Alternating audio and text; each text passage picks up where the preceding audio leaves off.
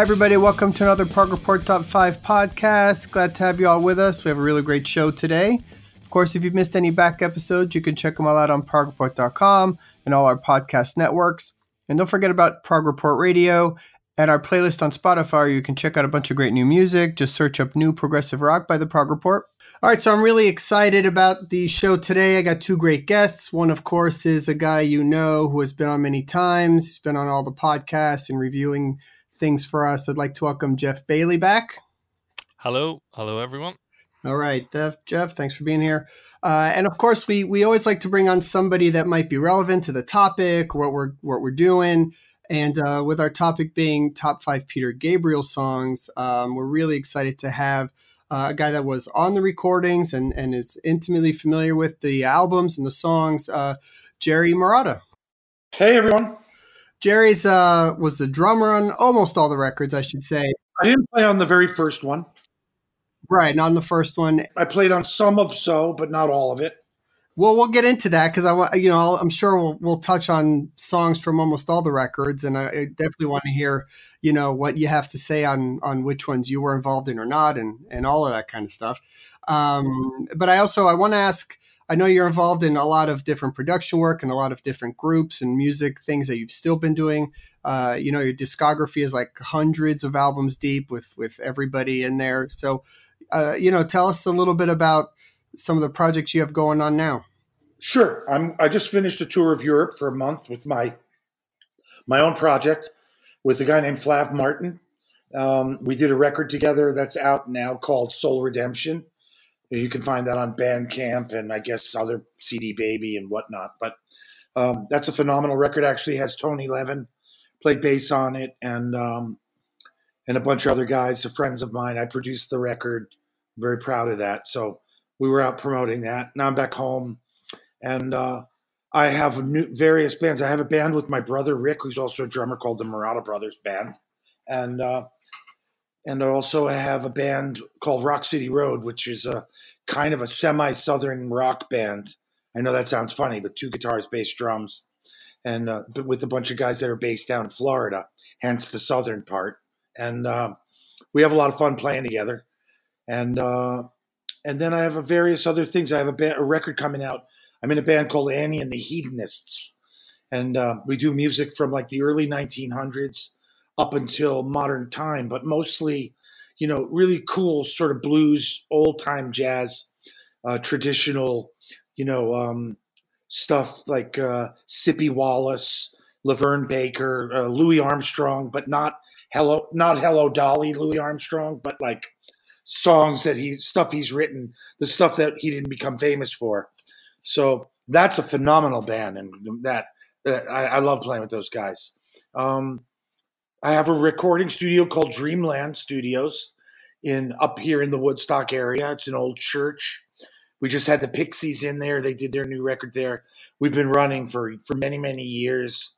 Um, you know, bands coming and going. Fleet Foxes, uh, I mean, I, I, don't know. There's so many B 52s, um, Grateful Dead guys, you know, goes on and on. Long, long list of uh, Herbie Hancock, Pat Metheny, jazz guys. It's a great studio.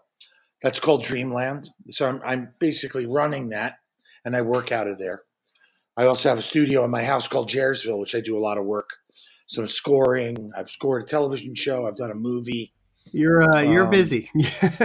I'm. Yeah, I mean, I'm. Try, I, I do whatever I have to. Yeah, very cool. And of course, there's the security project, right? Which uh, which are you still doing that? Yes. I'm sorry, I forgot about that. Yeah. So that's the uh, um, that's the band that uh, you guys go around touring and playing uh, songs from the Peter Gabriel albums you were on. Talk about that a little bit. Exactly. I'm sorry. I mean, that's a super, super important project for me. Um, it's called the Security Project, and we started this about five years ago. Um, it was mostly uh, started with with Trey Gunn, who's um, a Warr guitar player, musician, composer, was in King Crimson for many years. Yep. And Trey and Robert Fripp and I did a bunch of different things together, including including a record. Uh, we did a record together with David Sylvian, um, So Trey and I started the security project, and then uh, we we we had we went through. We're in our we're into our third singer. We started out with a singer uh, uh, like a, a, guy who was very very sounds very very much like Peter Gabriel, um, who lives here in in upstate New York, and then um, he has a family and children, and he couldn't really keep up with it. So we found a guy in Liverpool who was who sings even more like Peter, big Peter fan, and um, and that was great. He, we that was about a year and a half, maybe two years, but but it became it became clear to me that it was he was not going to be the long the long term singer in the band. So Trey and I put our heads together, and we both kind of had the same idea. And I I was feeling like, you know, it's not a Peter Gabriel tribute band we're playing this music, this amazing music. And I think a lot of times it, I felt like it was some music that Peter doesn't play because Peter's success really came off of So. So some of the stuff, the, the earlier stuff, like for instance, Slow Burn off the first record, or uh, I don't know, you know, songs off of each of the other records, and up to and including Security. Now, the Security record to me is I find it's one of the, the best records I've ever worked on, and I, I feel like it's probably Peter's, the pinnacle of Peter's writing and creativity, and that was the record he did before uh, So. Um, it has Wallflower on it. Um, it has uh, what is what else is on that record? Um, Shock the Monkey, Santa exactly. Uh, Family in the Fishing Net, Rhythm of the Heat. That is a classic that that's one of the to me whether I'm on it or not, it's one of the greatest records ever made. I mean, it's not even rock music, you know, when you think about it. Like Rhythm of the Heat, San Jacinto, it's not like a rock band. It's it's different. So we we decided we would that we would focus mostly on that material. And Trey and I had both worked with a woman named Happy Rhodes, and and we felt like this would be very cool to have Happy. Happy came to one of our gigs, and and she was totally blown away. And then we we we sprung it on her like, hey, do you wanna do you wanna sing with us? Why don't, why don't you join us? And uh, she thought a lot about it. I mean, it was a massive undertaking for her. But the woman has a four octave range. She's got 11 CDs out. And, uh, but she had taken, basically taken a break from recording and touring for probably about 10 years. so we were fortunate and Happy said, okay, I'll do it. So we have a woman singing the music of Peter Gabriel. So there's no real tribute aspect to it. It's right, makes like, it a little makes it a little different and, and unique in its own thing, which is cool. Yeah, I mean, you want to hear Peter, go see Peter. Right. You want to hear this music, uh, come see the Security Project. And and I'm telling you, I mean, initially, I think maybe there might have been three people who complained on our website and our Facebook page, like, you can't do the music of Peter Gabriel with a woman can't. A woman can't sing that.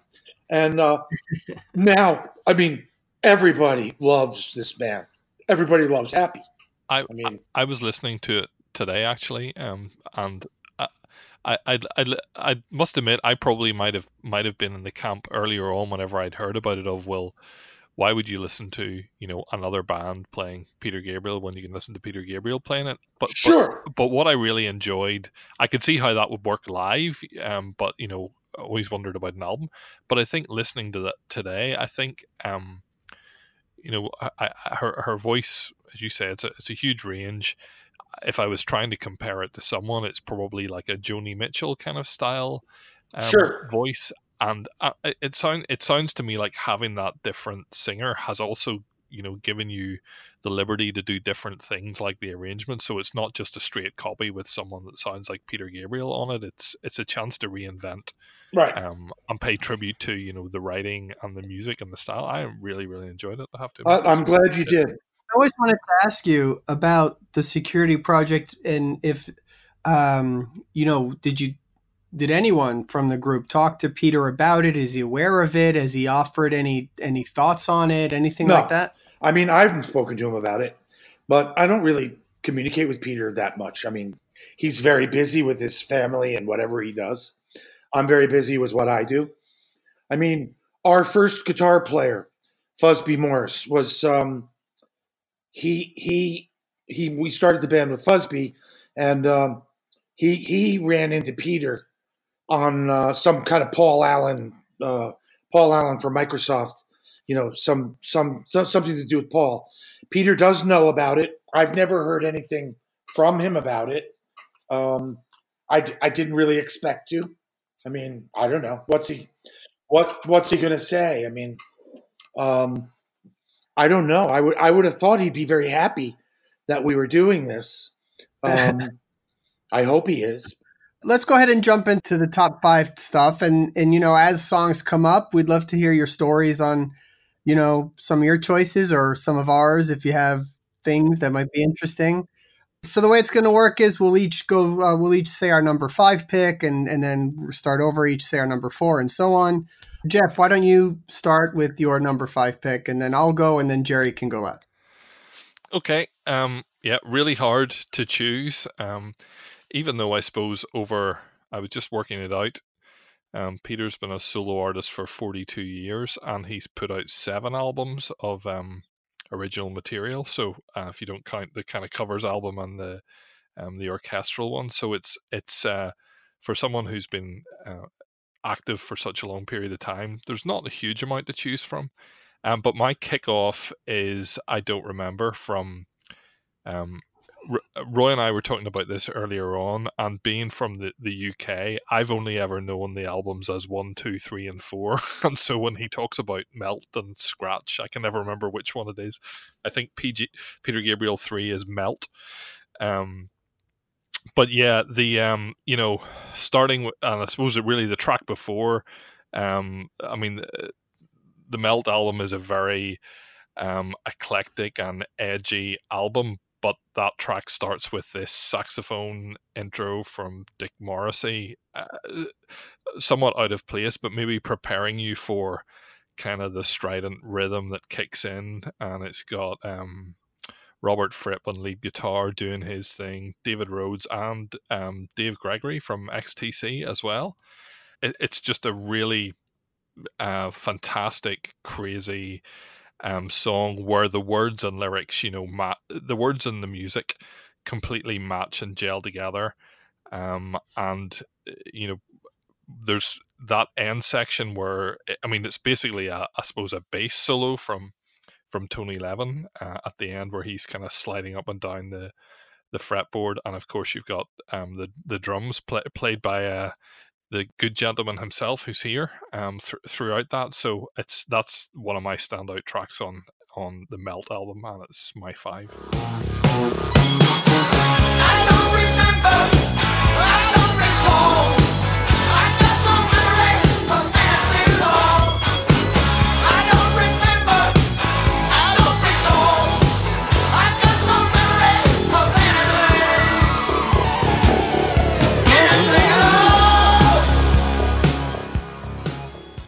Yeah, I love that song uh, as well. That's uh, Jerry. When you were recording with Peter, you know, one of the things that was always interesting with him rhythmically is he seemed to sometimes you not even like hi hats or cymbals and sort of have drumming be very straightforward. With how you know how did that limit your playing, or or how did it affect your playing on some of these things, like on a track like this, which um, is also unique to the to the song. Which I don't. Re- you mean I don't remember?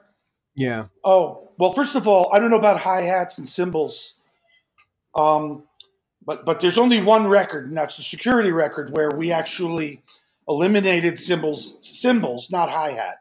Well, we'll get into that in right. a second. We'll talk about that. But um, the thing that's brilliant about Peter, that I all I can tell you about Peter is, it, when you think about it, especially with security, he doesn't want things to sound like what they are. In other words, you know, David Rhodes ended up being the, the guitar player that that lasted because he didn't play guitar like a guitarist. He played like two strings at a time. He came up with unusual sounds and parts, but you rarely hear him playing like like like a normal guitar player. And the same goes for drums.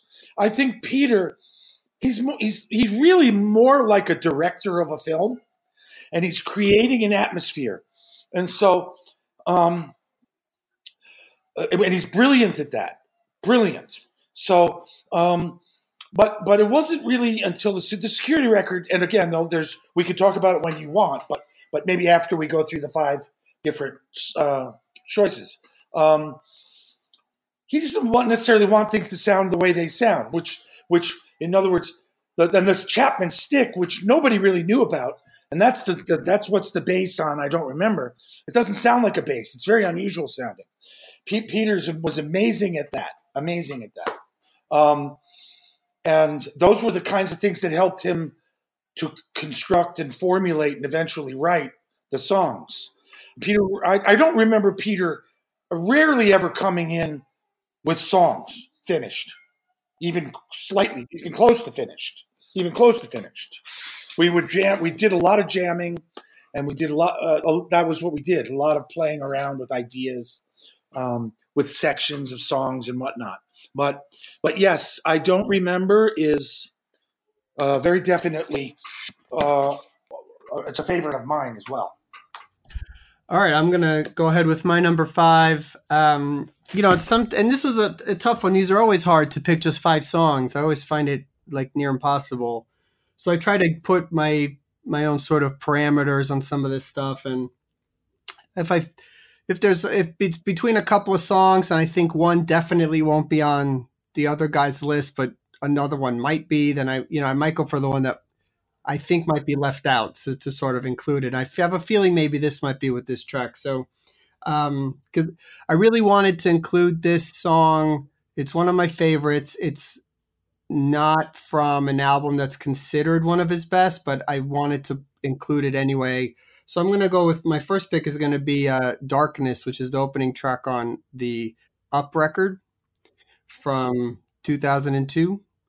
And the reason why I like this song, uh, it's it's one of the most sort of prog progressive rock kind of songs that he did, um, which is a surprise to me. So late, you know, he had done "So" and "Us," which were you know brought him a lot of commercial success, and "Up" really sort of diverted away from that a lot. And um, and this song has that really it's really heavy and then really light. And then the one part where he he's singing these heavy verses and then right away it cuts off into this melodic really delicate line just kills me every time and i just love that part so much. Um, so i know that's not an album that's considered one of his best um, and to be fair i don't think it is either but uh, i wanted to just sort of give it a shout from this perspective and include that song in it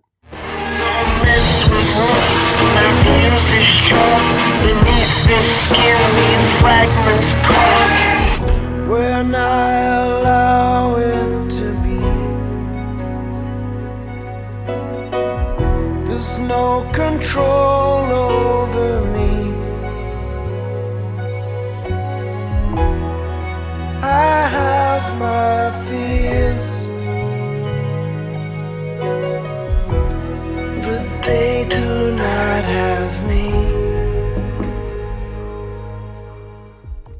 I think it's a, it's a song that as well it if you've seen any of the sort of him doing it live, it's it's it's very theatrical. It was kind of the I think it was maybe the kickoff song from that from that tour, and you know the the extremes that you mentioned there of the kind of full on noise and then cutting to just the kind of the quiet voice in it. Um, worked really well. But you know that part I'm talking about, the when it immediately yeah, yeah, the, the yeah, North cuts out, and then he it's just him and a keyboard, and he says this one line. Uh, um, I forget what the lyric is, but it's just that part is just the greatest part to me of anything. No, and so I brilliant contrast. I love that. Yeah, the contrast is just brilliant. Um, it's a couple of good songs on there. I'd say about half the record I really do like, and then some of it I just can't get into that much, to be honest. But um, God, I mean, that's been 2002. So he's really not put out anything uh, new as far as that kind of record in a long time. I figured out this is my read on Peter overall. This is a guy who's incredibly good at, at writing songs. It's just not what he wants to do on a daily basis. Like I've worked with Todd Rundgren. Todd Rundgren, all he does is write. He's the most prolific human being on the planet, and probably, in, in my mind, one of the greatest writers in music, and continually writes better and better and better over the last 50 years. Peter, having worked with him and been around him, you know, he was, it's not something that he's driven to do day in and day out, you know, and he's so good at it. Does, does this make any sense to you guys? I mean, he, Peter, we would, we would go, we would go days. If, if you, if we were supposed to record, but you needed a ride to London, Peter be, oh, I'll take you to London. He's like, oh, I'll drive you to London. Like, like, and that would be half the day would be gone. I mean, and I mean this with nothing but love and respect. Just because he's really good at it doesn't mean that he sits and does it every day. He's got himself involved in many, many things. I, I think, you know, um, all kinds of different things, and I don't know. Anyway, that that that's. I'm glad I got a chance to say that because if this is a, for Peter Gabriel fans, I, I, truly believe that. And just because somebody's really great at something doesn't mean that they do have to do it day in, day in and day out. You know. Okay, I, I'm going to toss out five songs, and I'm not putting them out there in an order because I don't really have an order. Now, to be very honest with you, one of my very favorite records of Peter's is his first one, and that record. I mean like Moribund the Burgermeister. Who? Wh- what is that?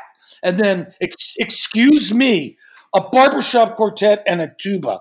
So, but I will say that Here Comes the Flood is, to me, a classic song that I, it's one of the ones, and there's another one that I don't believe that more people haven't covered. And I'm talking about legitimate people like Celine Dion or a pop singer, you know, like here comes the flood.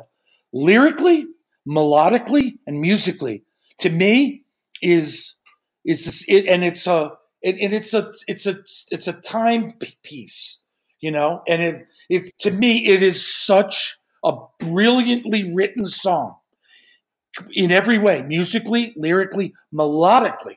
So I have to say, Flood is on my list of the top five Peter songs.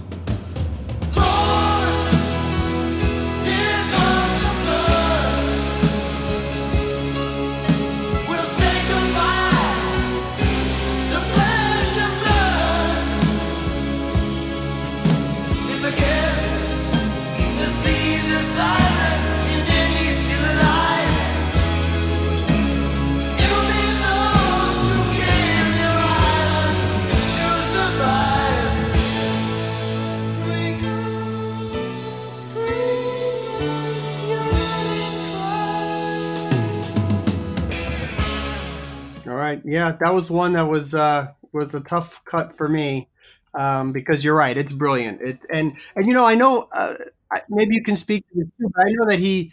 I guess I've read that he's not a big fan of how it was produced on the first album. That he likes the stripped down version, but I love the first album version. Uh, I prefer it actually.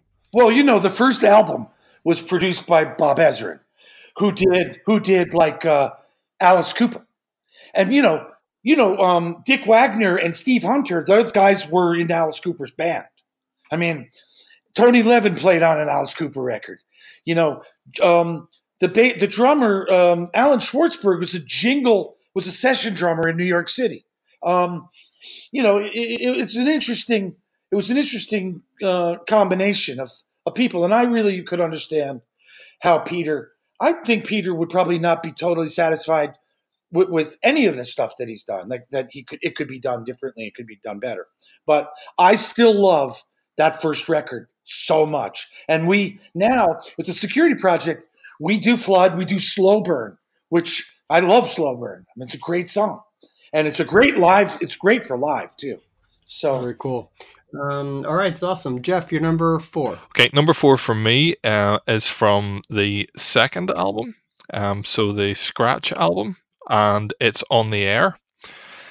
And I suppose, and we were talking there about the first album, um, you know, very lushly produced, and then comes the second album that was produced by Robert Fripp, which was a lot more raw and a lot more, um, yeah, a lot more, I suppose, edgy and more perhaps new wave um, influences kicking in there. Um, and to me, it's it's a bit of the the, the classic kind of Tony Levin, Fa- Larry Fast, Jerry Marotta, Marotta the kicks off with the synths, the synthesizers. Um, Peter's kind of singing in that snarly, um, sort of almost punk type voice that he that he used at the time, and it's a it's a really um, strong track, and it's one of my favorites.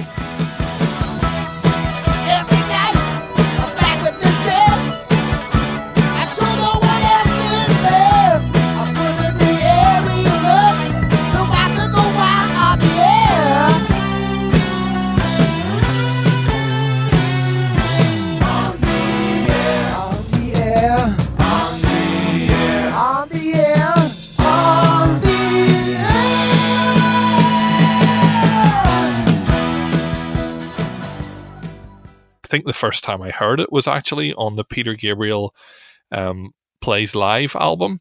Um, where it's, I think by that stage it was a bit more sort of refined and a bit maybe less aggressive. And I remember being quite surprised when I heard the the the studio version of it. And um, actually, again, in doing my doing my homework um, during the week, I was watching.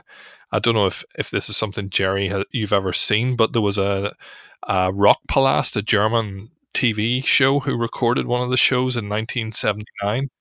And that was the era of um, wearing the fluorescent high visibility bibs. And P- Peter comes up on stage and climbs on top of this big, big ladder and then s- slides slides down at the start of the song. And I suppose having having moved away from Genesis and a lot of the theatrics, um, he jumped straight back into it, or seems to have in that tour in terms of the the theatrical element and the costumes and the the makeup and stuff like that. Um, and what what was what was your obviously being stuck behind the drum kit? You were slightly more restricted than the rest of the band in terms of that. What was it like being being part of that kind of staging and stuff that was going on?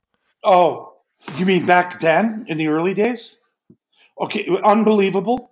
Again, here's the thing: Peter didn't have a lot of money to to put on a, a, like a massive stage production. He just didn't. But what he did was with his imagination, like he had the you know we had the like uh, they were like those white you call them bibs. They were like what what workers use on uh, construction workers use like on the street. And I think Peter might have had his head shaved. Tony probably was bald. Sid McGinnis, the guitar player, I think he shaved his head. It was um, that was a very raw period, and and uh, that was a very kind of a visceral. Uh, it was an interesting thing, brilliant on Peter's part to strip away, um, you know, all of the fluff and all all of the the um, all of the stuff that he had be, sort of become known for with Genesis, with the costumes and the projections. So it was it was very aggressive, very punky, and I think on the air, if you'll remember, you know, I think he refers to Mozo uh, from The Lamb Lies Down on Broadway. So, I mean, it was the it was the attitude of of that period of time of the Lamb and th- that mentality, like back in New York City, but um, but without without the, uh, the, the the the musical flurrying and the and the stage, you know, staging with the very lights and stuff, and, and it was very it was very attractive. I I'm going to agree with you on uh, uh, two things. That record, Scratch, was there's some good stuff on it, but I don't. It was it was it not it never quite hit the mark hundred percent. It doesn't have. It's the to me of the ones I did. It's the it's the one where we were. It was a search searching, and and it was also a it was a reaction to the first record and Bob Ezrin and the slick production. I think uh, Peter went with Robert, and then and much more rawness. So, but but I don't think every, you know, uh, I don't think every song on it. They're not. That's not his best songwriting. But but I do agree with you that on the air, "Mother of Violence" is another phenomenal song. phenomenally written and lyrically, melodically. Peter can write those. They're almost like nursery rhymes, you know. Um, they're they're not the like floods the same thing, and uh, and we'll get to another one, which is really one of my all time favorites, which I would say might be my number one pick for Peter, which I won't say now, but but but he does tend to write these kind of moody, ballady, but very melodic and very hooky. You know, um, he has the ability to do that. He's pretty. Ama- it's pretty amazing. Anyway, I agree with you. On the air would be number four on my list. All right, I'm going to jump in uh, with my number four. I'm going back to the first record also. Uh, and I'm going to, you touched on, you mentioned the song, you didn't pick it, but uh, Moribund, the Burgermeister, the opening track on the first record, um, which is just the coolest, craziest, most absurd song that no one but him could write, I think. Um, and I just love it. I think to me, it's it's weird because he left Genesis right you know, a little bit before this album, and um, this song sounds the most to me like it could have been on "Lamb Lies Down on Broadway" or something. More yeah, than, mm-hmm, mm-hmm. you know, more than anything that he probably ever did after that point. Um, and maybe that's why I like it so much.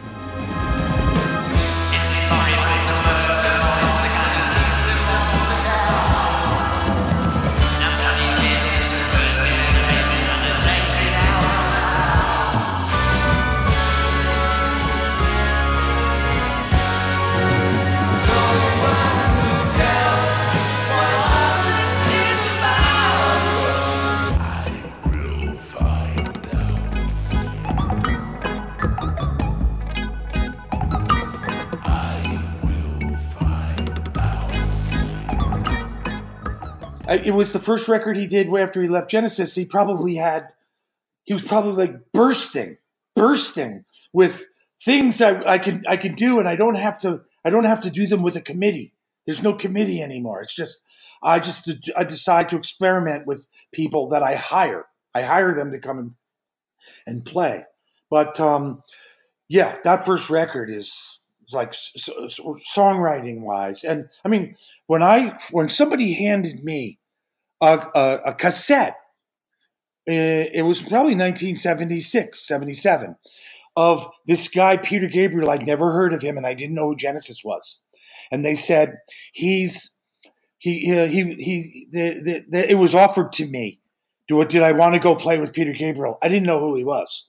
So I put this cassette on and I listened to this music and I was like, this music is so out to lunch. It's so far away from what I where what I where I come from. You know, I was in a band called Orleans. We were tour, we were like the Doobie Brothers. You know, we we had two we had hit we had two hits. It was a, an incredible band. But I grew up doing Motown, like Motown black music was that's how I learned to play the drums. And Peter Gabriel's music was that English thing. The the, the influences. There's no funk, no funk it's funkless, you know. But yeah. what's beautiful about it is it's more of that it English. You know, it's more based in classical music, in ethnic music. You know what I mean? Um, it has a different, very different influence to it. Which to me, I was like, okay, uh, more about the Burgermeister. I know what the word "the" means what the hell is moribund? And what is burgermeister? And then and then when you think about it i i will yeah. find out. Yeah, it's like mother you know my like like i was just like this is so out to lunch and off the wall that i have to do this i have to do this just to broaden my vistas. I mean, I didn't know who Genesis was, and I didn't know who Peter was, but it was going to England, where I'd never been. My band, Orleans, had just broken up, so I didn't have a band anymore, and I needed a job, and I needed a paycheck, and and Tony was doing it, and I knew Tony, but we hadn't played together before, and I just thought, well, I have to do this. I have to. I mean, because I'm not. That's the kind of person I am. Just because it wasn't exactly what I'm used to doing, I, I, I just, I just had to go do it, which was the best decision I ever made because changed my life working with Peter. Completely changed my life. So anyway, I agree. Moribund. I'm I'm glad you put Moribund on there because I think it's it is a classic song of Peter's. Okay, so so you're number four then. I agreed with Geoff on the air off of that record. I thought on the air. Oh, you oh you also did on the air. Okay. So all right, Geoff. So we'll we'll skip that and we'll just go straight to Geoff. You're number three. We'll stay with the, the order there. Yeah. We're we're we're working nearly seamlessly here because my number three is from the first album, and um, it's yeah, I, it's I struggle. I mean, you know, so many good things I could pick, but to me, Solsbury Hill is, I suppose, a standout track in the Peter Gabriel story. Very much his kind of statement of intent, um, having left Genesis, and for me, that was kind of hard, um, to to leave out, and um, I, I um, you know, just enjoy the fact that it, it is, you know, so different. It's, I suppose, folksy. There's that great guitar riff but it's in a still in a weird time signature for for anyone who's kind of coming from a a prog background. In terms of the arrangement, it's actually also very very subdued for an album that's actually pretty heavily produced.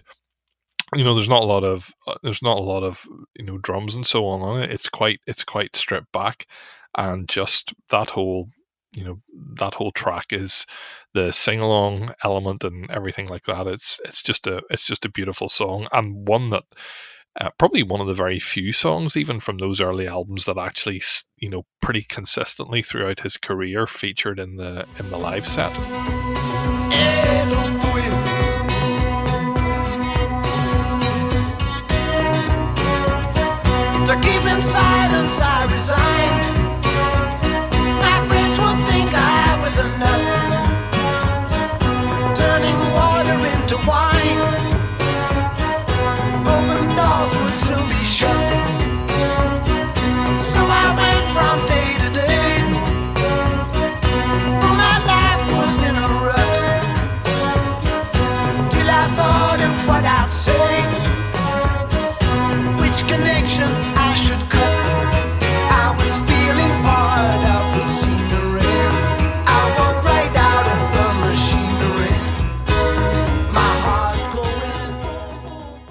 Yeah, I mean, it, just the lyrics on it, the, the, the line I always gets me where he says, uh, "I was feeling part of the scenery. I walked right out of the machinery." I mean, that's just so amazing, and to be able to write it and just those two lines, you know exactly what he was dealing with and why he had to leave Genesis, which I think is amazing. I read an interview with him, and he, and he described the song as about um, leaving what you have for what you might get and and that's I suppose that's the other thing about it. You know, he he was leaving um you know a massively successful band who were just getting bigger and bigger to well initially to do nothing, um but going back you know not really knowing um what you know what he would be doing or whether people would want to hear it and b- becoming very successful. So yeah. Well, I you know I think uh, from what I've seen that, that, that it would have never it would have never worked. I think that that mut- he was very unhappy, and and mutually that you know I it, there was not going. I don't think Genesis would have been the band that they are today if Peter had remained in the band. I, I don't think they would have made it till till they did. I mean, I I just think it just he grew he grew out of it, and what Peter needs to do needed to do is I think he needed to be in full control. Um, and I don't think he had that with the other guys. I think the other guys, you know, it was a, it was a, co- it was a collaborative, and I just think he to realize his true vision, he, he needed to do that on his own, and I don't blame him for that. I, I, yeah. I really don't. Uh, and you can see where you know where their two paths went because, you know, at the time Peter was doing something very visceral, like on the air. Genesis were in full flow with you know things like wind and wuthering and that very chordal, pastoral, um, almost orchestral kind of you know Tony Banks type stuff. Yeah, so exactly. they you know they, they, they went they went in a completely different direction too. I I love Trick of the Tail. I mean, I love many of their records, but I love Trick of the Tail. I love Trick of the Tail, and I I even know you know follow you, follow me, follow me, follow you, whatever this. Is. You know that was what that was the next was that off the next record? That was uh, that was two albums later. I, I, and then there were three. Right, and, and um, you know that that that yeah. that you know also you know, the, the, the, Genesis, the other guys had a real super pop sense. And in terms of Solsbury Hill, the only reason why I wouldn't put it in the top five is because it is so highly recognized. Some of these other songs really aren't. Solsbury Hill, it's in an espresso commercial now, you know, and, and with George Clooney. With George Clooney. so great. No, the guitar lick is just so. No, great. the song in Seven and it's a seven. You can dance a danceable seven. Yeah, it's brilliant. It's brilliant. And yeah, but but but I mean, I again, it's so hard to to take to, to to narrow down to five songs, you know. But Solsbury Hill is a brilliant, brilliant pop song. Yeah, agreed. Uh, okay, so my number three, I'm jumping forward a lot uh, to the So record. Uh, I'm going to go with the opening track, Red Rain, which uh, you know, I mean, that's sort of the rock song on that album, I guess. Um, and sort of I, what the, what I love about it is just the the beginning, you know, kind of that the noise, ambient noise kind of thing, and then when the first drop of the bass comes in, it's just so overpowering and massive, and it's just badass. Um, just the playing on it is great. It's it's just one of his best songs, and for me, that album I've, I over the the many years, I've sort of gone through changes on how I view that album. I mean, Sledgehammer and Big Time, and you know, I, I just can't even listen to those things. But but uh, Red Rain, I think, is still just the best song on that album for me. So that's that's my number three. I am standing up the water's edge in my.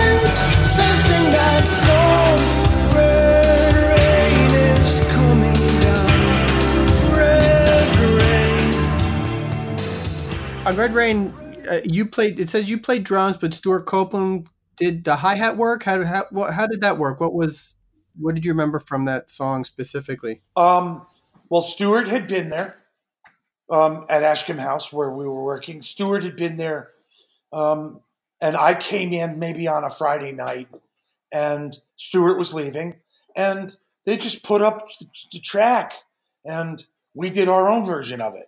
And I think Peter um, Peter cobbled together bits and pieces from different takes. Now, I'm going to say this about Peter. I was fortunate to work with Peter through the second, third, and fourth records where technology didn't allow that. I think what's happened to Peter is he got completely engulfed and and he, he immersed himself in technology, and and it sort of it hurt it hurt him, it hurt him as much more than it helped him because you know, he just he just you know there was now you could do hundreds of tracks and you could bounce things around and try different things. You know, I think he got so in, engulfed in technology, digital technology and synths and sampling that that I, I think it it took away from the the uh, the the things that you will find on the first four records and especially on the security record you know, because the songs on the security record, we played those songs together. We beat those songs out. You know, we we cobbled those songs. You know, uh, for the most part, that's how they happened, and uh, it, it wasn't quite as there wasn't bringing any hi hat from somewhere and someone else's bass drum and someone else's tom tom fill. I mean, that that can be fun, but that's why that can also take six years to make a record, and in the end, what the hell do you have? You know, where where where where where did it all go? So I don't want to sound like a like a like an old fogey, but um, you know, I have very fond memories of us. We go into a room and we played together, you know, and that's and then when it sounded really good, that's when it was done. Um, so, uh, but Red Rain, Red Rain, big big one, good one, great song. All right, let's go ahead and jump into your number three. Uh, uh, this is impossible. This is impossible. But I would say maybe Biko, maybe Biko, Biko, and and what that meant. that he had read that book and he decided to because who knew who Stephen Biko was, and then he wrote this thing that was anthemic and uh, it's like a chant, and uh, I mean I think I don't remember is great, and Family Snapshot are great, but I think I guess I would have to go with Biko, Biko. September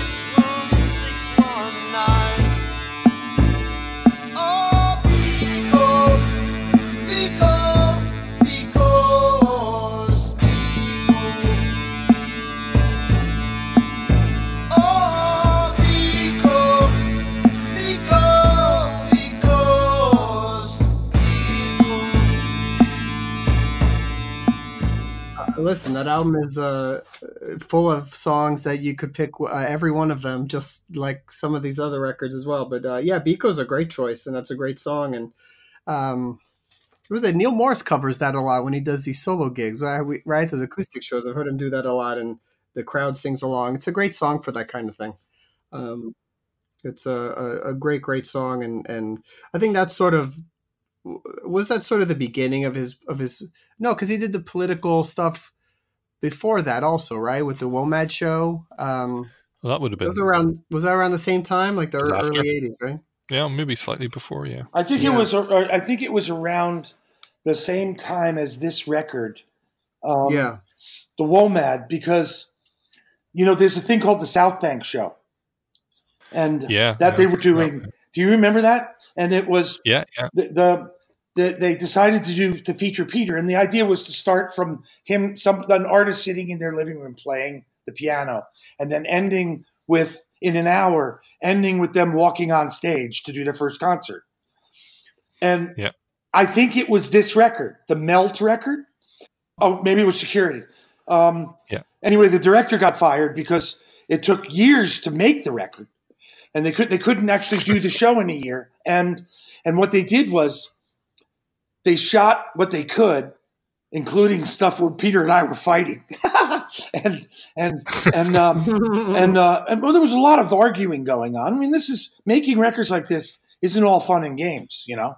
Um, Sure. And there's a lot of passion and a lot of you know heart, but uh, but what they did was they used us playing the WOMAD festival, the first one, as the end of the TV show to make it look like we were going on stage to perform the music of, of I remember that very clearly. Where are we at now? you had just picked Biko so yeah no we're good you want to go with your number two Geoff Yep. Okay, so um, my number two, I am. I mean, I'm. f- I'm. I found when I could do it doing this that I could nearly pick my five, um, from the from the first four albums, and it's not that there's not stuff that I love in the other ones. So my number two is um, San Jacinto from Security. Again, something that sounded very, very different from you know anything else that that was around um, at the time something that sounded very very different from um you know any music but even the production and how how it was laid out but you know great um you know dynamics and a real a real focus on the strength of Peter's voice and just the emotion and and everything that's great about you know his, Peter's voice is obviously is a is a big big part of all the records and yet when you listen from album to album it can sound you know incredibly different. You know it can sound raw it can sound tender you know it can sound out of tune it's just an amazing instrument in itself and i think san jacinto is one of those ones that really you know it starts off with that very very quiet but then ends ends up with that kind of the chanting and the, the kind of the anthemic ending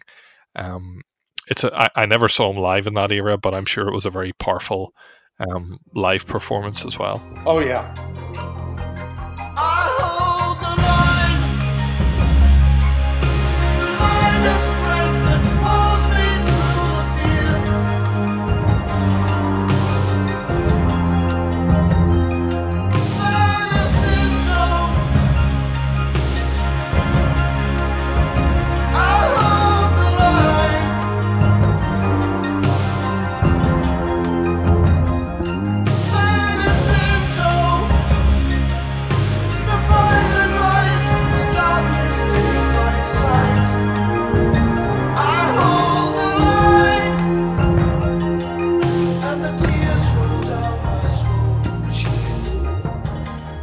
Perfect.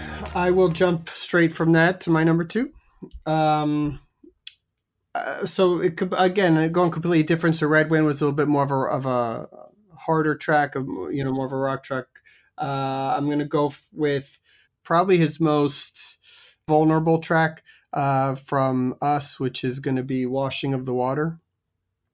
I just remember at the time this song just it really hitting me for whatever reason. I just love the whole thing. He gets really sort of aggressive and angry, and sort of in the middle where it picks up, and it's uh, just an amazing, uh, just powerful, emotional song um, from my personal favorite album of his, which which is the Us album, which is probably one of my all time favorite records. But um, uh, this song was always something that that really hit, hit me hard. So, uh, "Washing of the Water." Let your waters reach me like she reached me tonight. Letting go, it's so hard the way it's hurting now to get this love untied. So tough to stay with this thing, cause if I follow through, I face what I deny. I get those hooks out of me, and I take out the hooks that I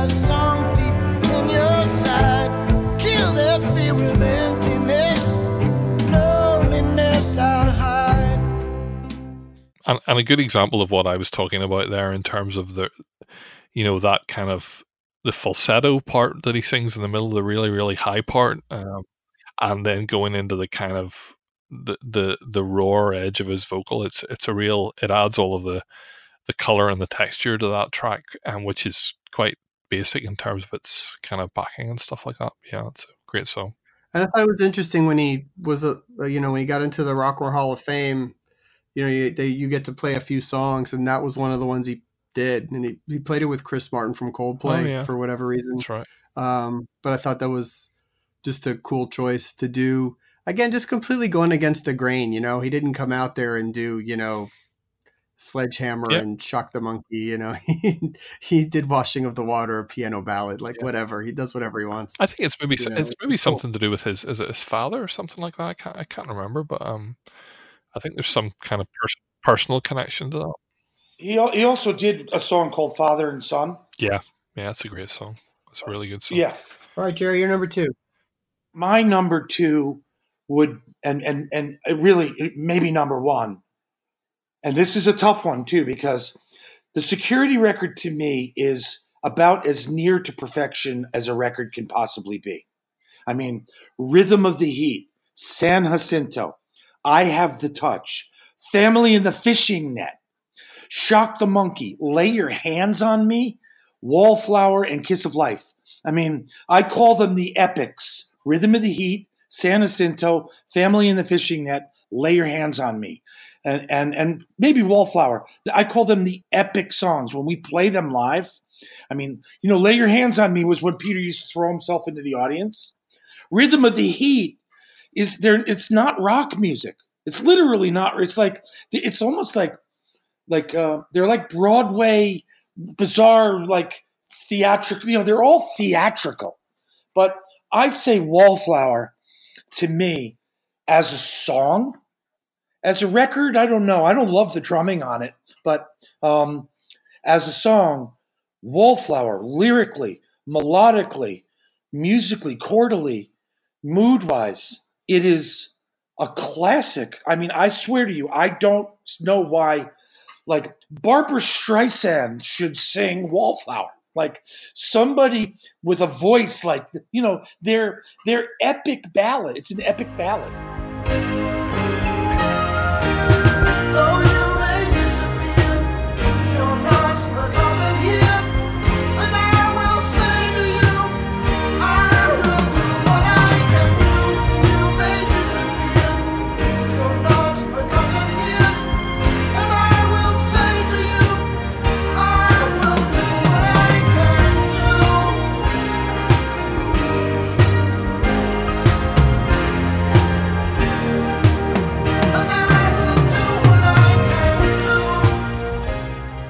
you know, security was such a, a massive record in terms of its impact that for the next year and a half, whenever I traveled around and I did a lot of records in LA and all over the world.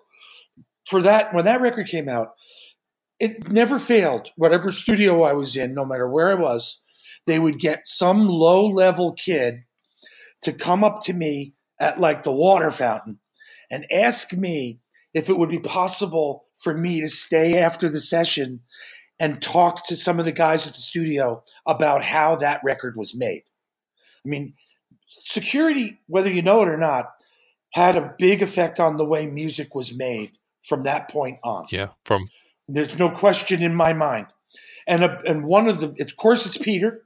Of course, it's Larry Fast and Tony Levin, David Lord, David Rhodes, Jerry Marotta, but it was also the Fairlight. Yeah, sampling. The. Fairlight. No one had the Fairlight. I think the BBC had one or two of them.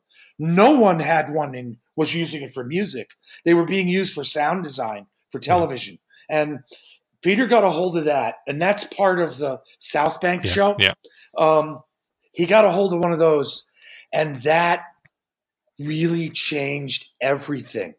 And I mean, the I mean those those tracks with the the looping, the the um, geez, I mean, there's so many examples of sounds that you know that are so unique and unusual. Um, but again, you're right. San Jacinto, it's a classic song. Uh, Wallflower, Lay Your Hands on Me, Family in the Fishing Net. What is that? Family and the Fishing Net? I mean, and then the Rhythm of the Heat, of course, makes sense. And what's funny is, I thought that record was going to be a big hit because I Have the Touch yeah. was the pop song. It was funky, it, it was repetitive, yeah. it was memorable, and uh, I, I, really thought that was the that was the song that was going to break that was going to break him, and uh, unfortunately, it was not. Shock the Monkey was the big hit. I remember the video on MTV. That's what I remember from that. Shock the Monkey, yeah, the video definitely yeah. helped that. Uh, okay, sure. Geoff, uh, you're number one. Okay, my number one. Um, this this was for me a really easy one to pick because if I was writing a list of my number one songs, no matter who they were, but would be by, this could well be number one, and it, it um it certainly is in terms of Peter Gabriel's song. It's from So in Your Eyes.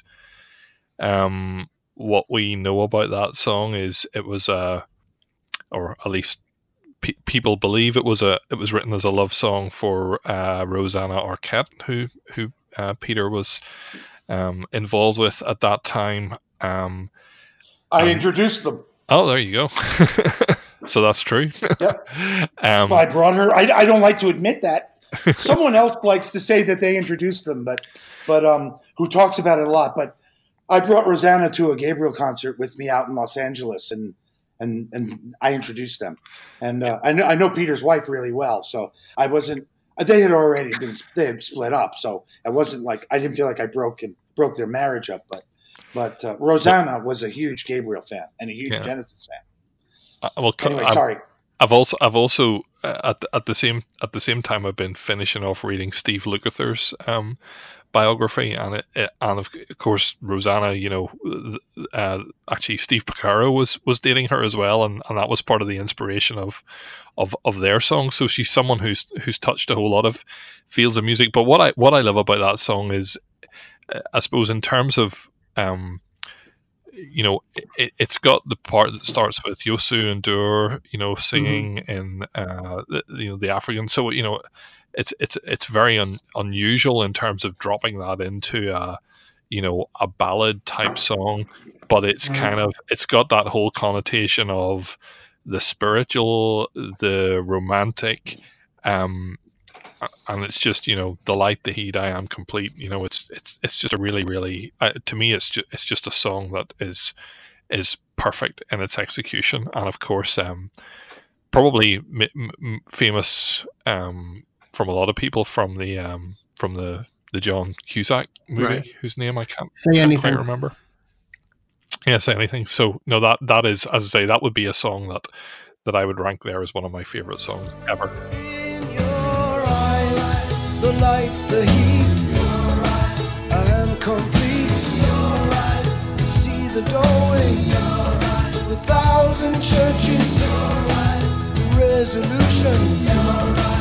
of all the. Oh, I see the light and the heat.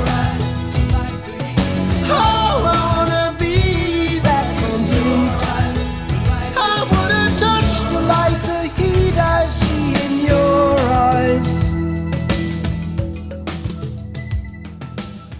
Well, couple couple of um, interesting uh, uh, trivia uh, Don't give up. Do you know who Peter's first choice to sing that was? I do. Does it? Was it Dolly Parton? Yes, Yeah. you know that. Roie knows I'm Right. the trivia. guy. Trivia, you win. I, I I bet she wishes she had done it now because you know before so he was, I mean, a semi sort of semi obscure British Yeah. prog-ish kind of guy. I mean, so he was a different person after so than he was before in terms of like you know in the in the world. But that would have been that you know that video where he and Kate are just are hugging. That that's that's probably why he wanted Dolly to be in the, to sing it, so that maybe she'd be in the video.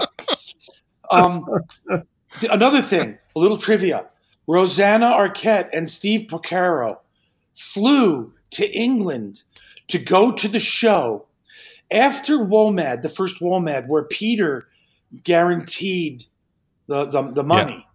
And it ended up it ended up owing that it ended up losing like a couple hundred thousand pounds. You know, the Genesis got Did together to play a show. Yeah. They did a show. Yeah, yeah, yeah. And apparently it was outdoors and it was pouring rain. Yep. But and but Steve Porcaro and Rosanna, they went they went to that show. They flew from LA. Wow. They flew out to go to that show. and uh and um what else? What are the other No one videoed that that show, which is a crime. I I I was at the studio the day that Youssou showed up, Uh-huh. and that was hysterical. And it was a classic Gabriel, like it was like a Keystone Cops thing, where Youssou was coming, and then he wasn't there. He wasn't there. He wasn't there. he was getting later and later, and then finally they pull up the driveway in Bath at Ashcombe House where we were recording, and it was like they come rushing in and they're like, "We've got one hour. Then he's got to go to the airport." so, so Peter put up in your eyes. We were all in the control room. Peter and I, you know, were, were like we had microphones and we were singing. Your eyes, the light, the heat. Your eyes, Emma. We were like, so we were singing that just for fun, and then and Youssou just started fucking erupted in in that whatever it is. You know, he just started singing like like crazy, and then and Peter was just like roll tape, roll tape, roll tape, and just you know get capture everything you can, like just record anything that comes out of the guy's mouth, and then we'll deal with it later. And so in that one hour, you know, he gathered together all of that material of, of from Youssou, who who came, and of course for him it was probably a like a big moment as well. Although it was pre-so, so Peter was not like the biggest artist in the world at this point. So, but I thought that was really funny. And after Youssou left, it was almost like we all collapsed. We all collapsed, like, oh my god, that's it. The day is over. Like everybody. so Great. I on their that. I love those toes. stories. Now we're at the number one song, correct? Yep. All right, so let me go. Uh, so uh, Jerry, you, know, you may not like my pick, but I'm going. so I'm going to go back to the Us record, and I, I wanted to sort of put these two songs together because that was my favorite part of his music was washing of the water into which is what is my number one pick, which is digging in the dirt, which is my all-time favorite Peter Gabriel song, and I'm obsessed with this song to this day. I just think it's the greatest thing ever. Um, I love the whole rhythm part of it and the chorus is just ingenious to me so uh that's that's my that's my pick would be digging in the dirt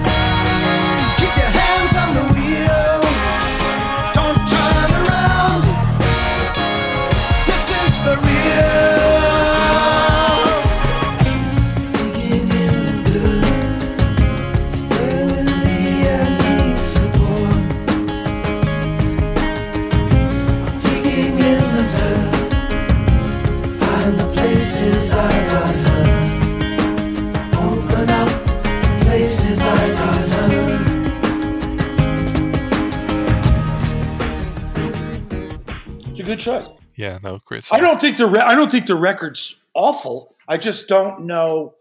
You know, I mean, it's it's you know coming after. First of all, there was security. Then there's so and that and the years after that. So you know, I don't know how many years later it was that that record came out, but Yeah, it was But, six or um, seven. Six years. Yeah. So I don't, I- I don't, I don't know. I mean, it's hard to say what you know what it is, but I mean, I, I like Digging Meter. I like like the track a lot. Um, but let's see what your what's uh, your number one. Curious. It's very hard to say, but uh, again, and this just gives you an indication of where my head is at. Uh, I, I, I'm hard to say, but I'm going to say Mercy Street. Um, Wow, I love you that. know, Mercy That's Street. a great Mercy Street. It's a beautiful, beautiful song. You know, and you know, look look at the ones I'm picking: Wallflower. You know, Flood, Mercy Street. I mean, his Peter's voice, the melody, the lyrics, um, and uh, you know, I you know, again, is it his number one best song? I don't know.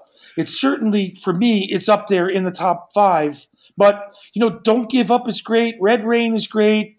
You know, and in your eyes. I mean, as a as just a the perfect kind of pop song that's really cool, well written, beautiful. Uh, everything that you get from you know you can get from a Peter song is in there. Dreaming of the tenderness tremble in the hips of kissing Mary's lips.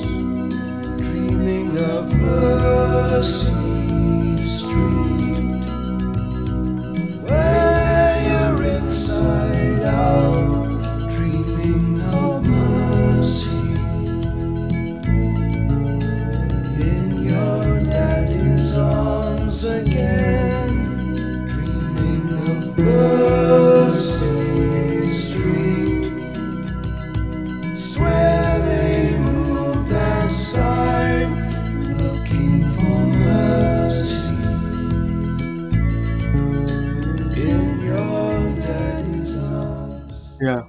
No, you know what? I sort of look at some of these these top fives that, that we do, where it's hard to pick and even rank them, which makes it sort of fun and everything. But a way a way I sort of look at it as like every song on this list, probably between the three of us, uh, you know, was your favorite song at one point. You know what I mean? Whether or not it's Yeah. all time number one, but at some point, I can tell you, I was listening to Mercy Street every day for a couple of weeks. You know what I mean? You know, you know? in our in our second our second with our second singer Brian, he used to do Mercy Street solo acoustic guitar and sing it. And you know, this is in the midst of us doing "Lay Your Hands on Me" and San Jacinto Family and Vision, and then and then "Slow Burn" But he he would do that and get a standing ovation.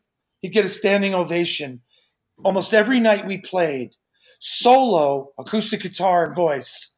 He people it just it just blows people's minds.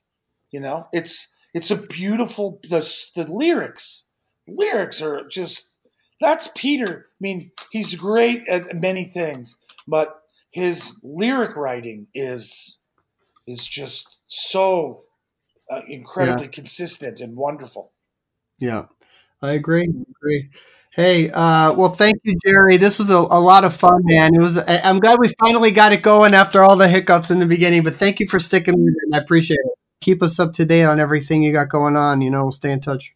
I will. Thank you guys. Thanks, Jerry. All right. Talk to you it. soon. All right. See see you guys.